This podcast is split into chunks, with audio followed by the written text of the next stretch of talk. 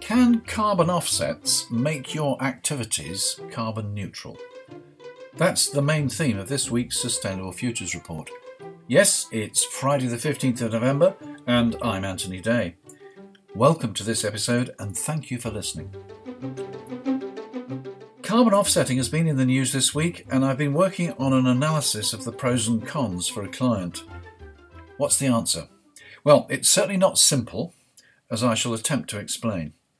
And then in other news, I look at the Shell Prélude, the Aramco share offer, a new oil field in Iran, tree planting in Turkey, and what looks like a U-turn on fracking in the U K less than a week after a moratorium was announced.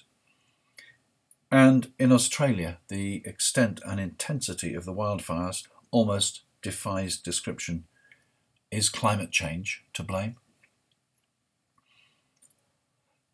For centuries prior to the Industrial Revolution, greenhouse gases in the atmosphere, mainly C O two, were at about two hundred eighty parts per million. By nineteen ninety, the level had reached three hundred fifty-four parts per million and four hundred five by twenty seventeen. The Earth emits and absorbs C O two naturally, and it's kept the level in balance for the last ten thousand years. Since the start of the Industrial Revolution, humanity has been adding more greenhouse gases to the atmosphere than the world can absorb, by burning fossil fuels and by managing the land. The concentration has grown and continues to grow. The more C O two and other greenhouse gases in the atmosphere, the stronger the greenhouse effect drives global heating. At the time of the Paris Agreement, scientists warned that increasing greenhouse gas would lead to a catastrophic rise in global temperatures, and every effort should be made to limit it to two degrees centigrade, or even better, one and a half degrees. Many activities and industries lead to the emission of C O two, from driving to flying to generating electricity to heating the home to manufacturing to ploughing the land and cooking the lunch. Some of these things can be done more efficiently, but some of them will always emit C O two, hence the idea of offsets. The theory of offsets says that if you emit C O two but sponsor an activity which reduces emissions by an equivalent amount, then your activity is carbon neutral. In nineteen ninety-seven, the United Nations established the Clean Development Mechanism, C D M, which promotes and validates offsetting projects, principally in developing nations. The C D M sells certified emissions reductions, C E R, at so much per tonne depending on the type of project, and individuals and organisations buy these to offset their emissions. So far, so good. The problem with these schemes is that they are what I define as preventive. For example, an offsetting project could involve providing communities with efficient cooking stoves to replace polluting open fires. An emitter buys a C E R which represents that reduction, and the money goes to pay for the new stoves. The problem is that while the project emits less, the emitter still emits the same amount, so there is a net increase in atmospheric C O two. Nevertheless, the U N considers that an organisation which buys enough C E Rs to match its emissions is carbon neutral. Contrast this with an offset scheme which plants trees. Trees do absorb carbon and lock it away, although the average tree takes thirty years to absorb one tonne. In this scenario, if you emit one tonne but plant enough trees to absorb one tonne, then the net effect on atmospheric carbon is zero. You are truly carbon neutral. I call such schemes extractive because they physically remove C O two from the atmosphere. There are currently no forestry schemes approved by the U N's Clean Development Mechanism. Undoubtedly, there are problems with relying on trees. While it takes thirty years to absorb one tonne, a return flight to New York emits nearly two tonnes in a matter of days. The trees need to stand for one hundred years or more, the time that C O two persists in the atmosphere, but there are examples of plantations cut down and burnt well before that, and of trees sold more than once. Then there's the question of additionality, which applies equally to preventive schemes. Would these trees have been planted anyway? Has your contribution truly made a difference? This week, B B C Panorama looked at emissions and offsets in the aviation industry. If you have access to iPlayer, it's well worth watching. As the U K gets its emissions under control, aviation is set to account for the largest proportion. Aviation is expected to quadruple worldwide. And with zero-emission planes way over the distant horizon, emissions will grow as well. What will they do? A spokesman from Velesys explained how they were making aviation fuel from household rubbish and claimed that this was delivering an aviation industry with net zero carbon emissions, although a professor from Manchester Metropolitan University suggested that the industry would not have the capacity to displace fossil fuel kerosene for decades. And how does this new fuel achieve carbon neutrality? I think it must be taking into account the fact that rotting household rubbish generates methane, a greenhouse gas many times more potent than C O two. The new fuel burns with exactly the same emissions as conventional fuel, but if the methane has been eliminated in the process, then net emissions are reduced. There will still be emissions. There will still be a net addition to atmospheric greenhouse gases. It's not carbon neutral. To me, it sounds a bit like the logic which says that Drax Power Station is now one of the cleanest sites in the country, even as they desperately try to get carbon capture and storage to work. If you fly Ryanair, you are given the opportunity to donate one pound or one euro towards protecting the environment. The company invests in a project to monitor whales, a project to provide clean cooking stoves to villagers in Uganda, and is growing forests in Portugal and Ireland. All these are good things, but only the forests are true offsets. And the people at the B B C calculated that Ryanair's forests would absorb only zero point zero one percent of its emissions. Apparently, to absorb it all would take an area of forest equivalent to twelve percent of the United Kingdom.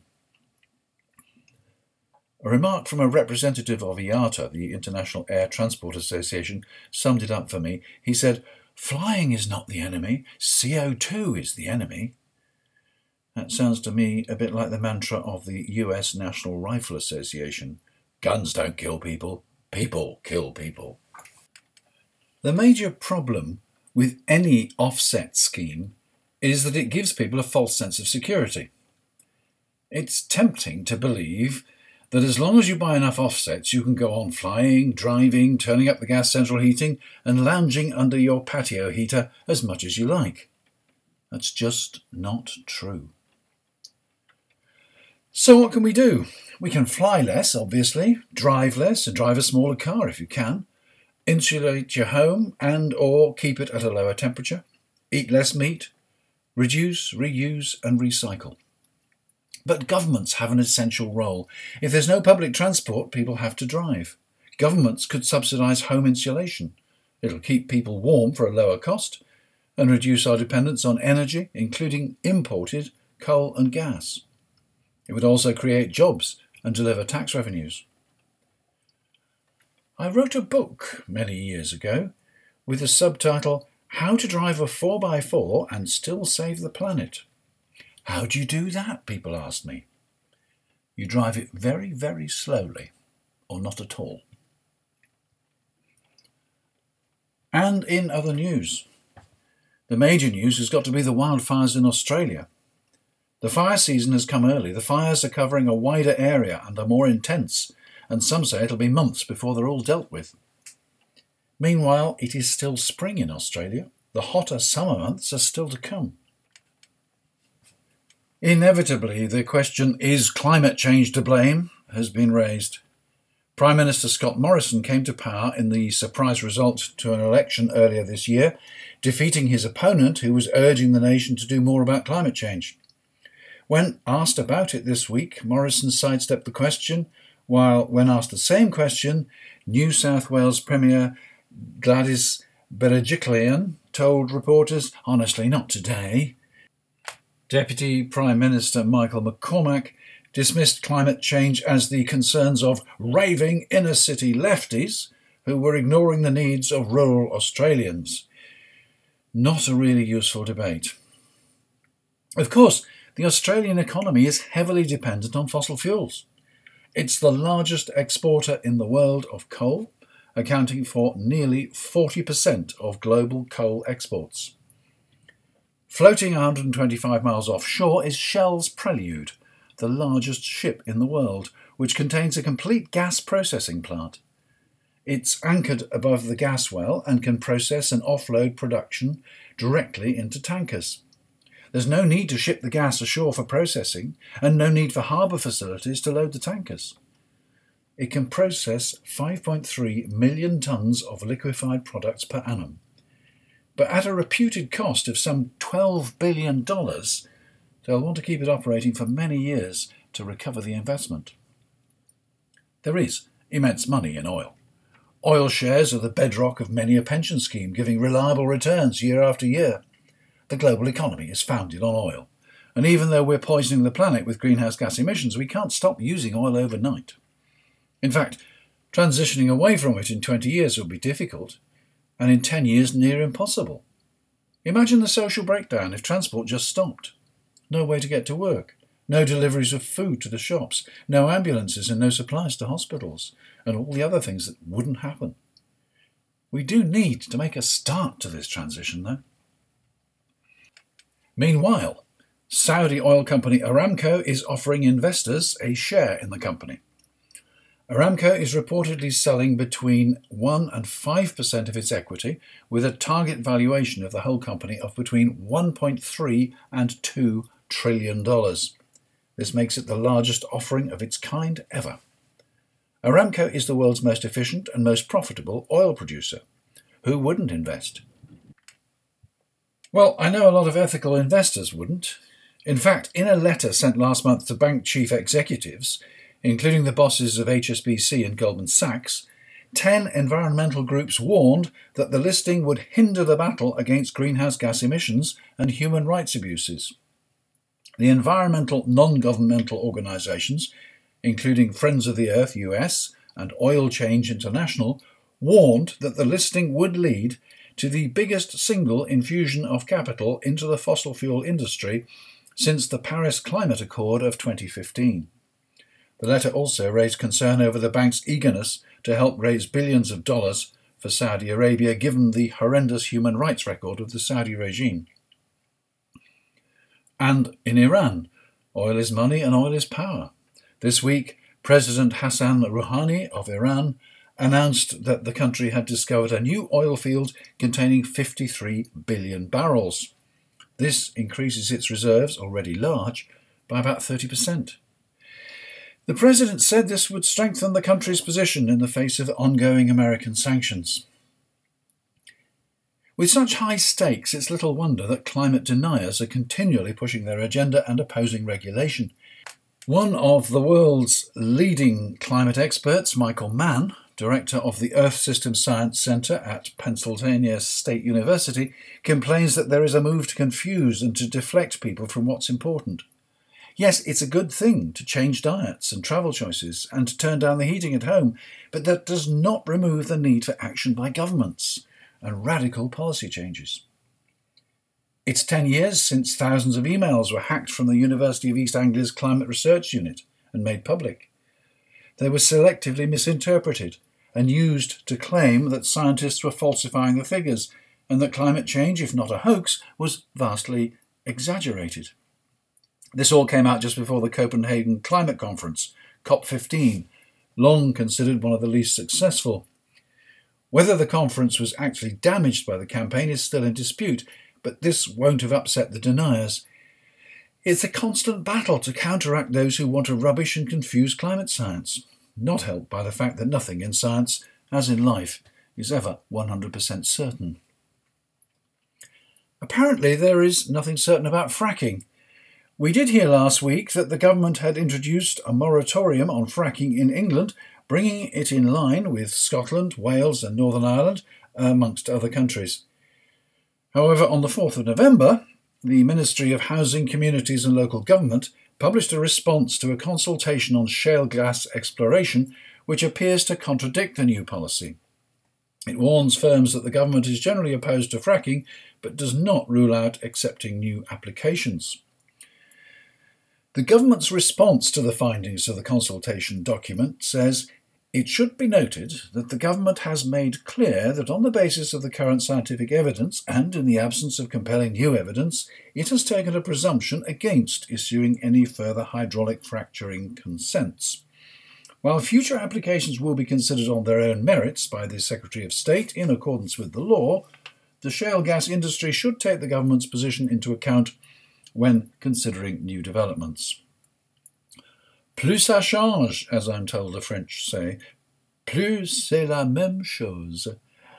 Although we probably won't be allowed to say that after Brexit. Before I go, there's good news from Turkey. This week, the citizens got together and planted eleven million trees in one day. By planting four and a half billion saplings over the last seventeen years, said President Erdogan, the breadth of Turkey's forest has expanded to twenty-two point six million hectares.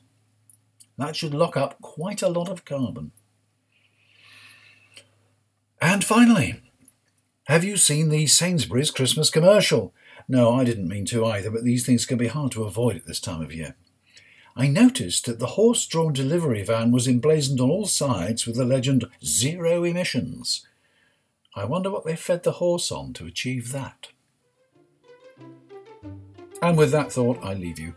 I'm Anthony Day, and that was the Sustainable Futures Report. I'm sure there'll be another one next week. If you've any ideas as to what it should be about, please get in touch via mail at anthony day dot com. Thanks for listening. Thanks for being a patron. And thanks in particular to James Spencer for supporting the research behind this episode.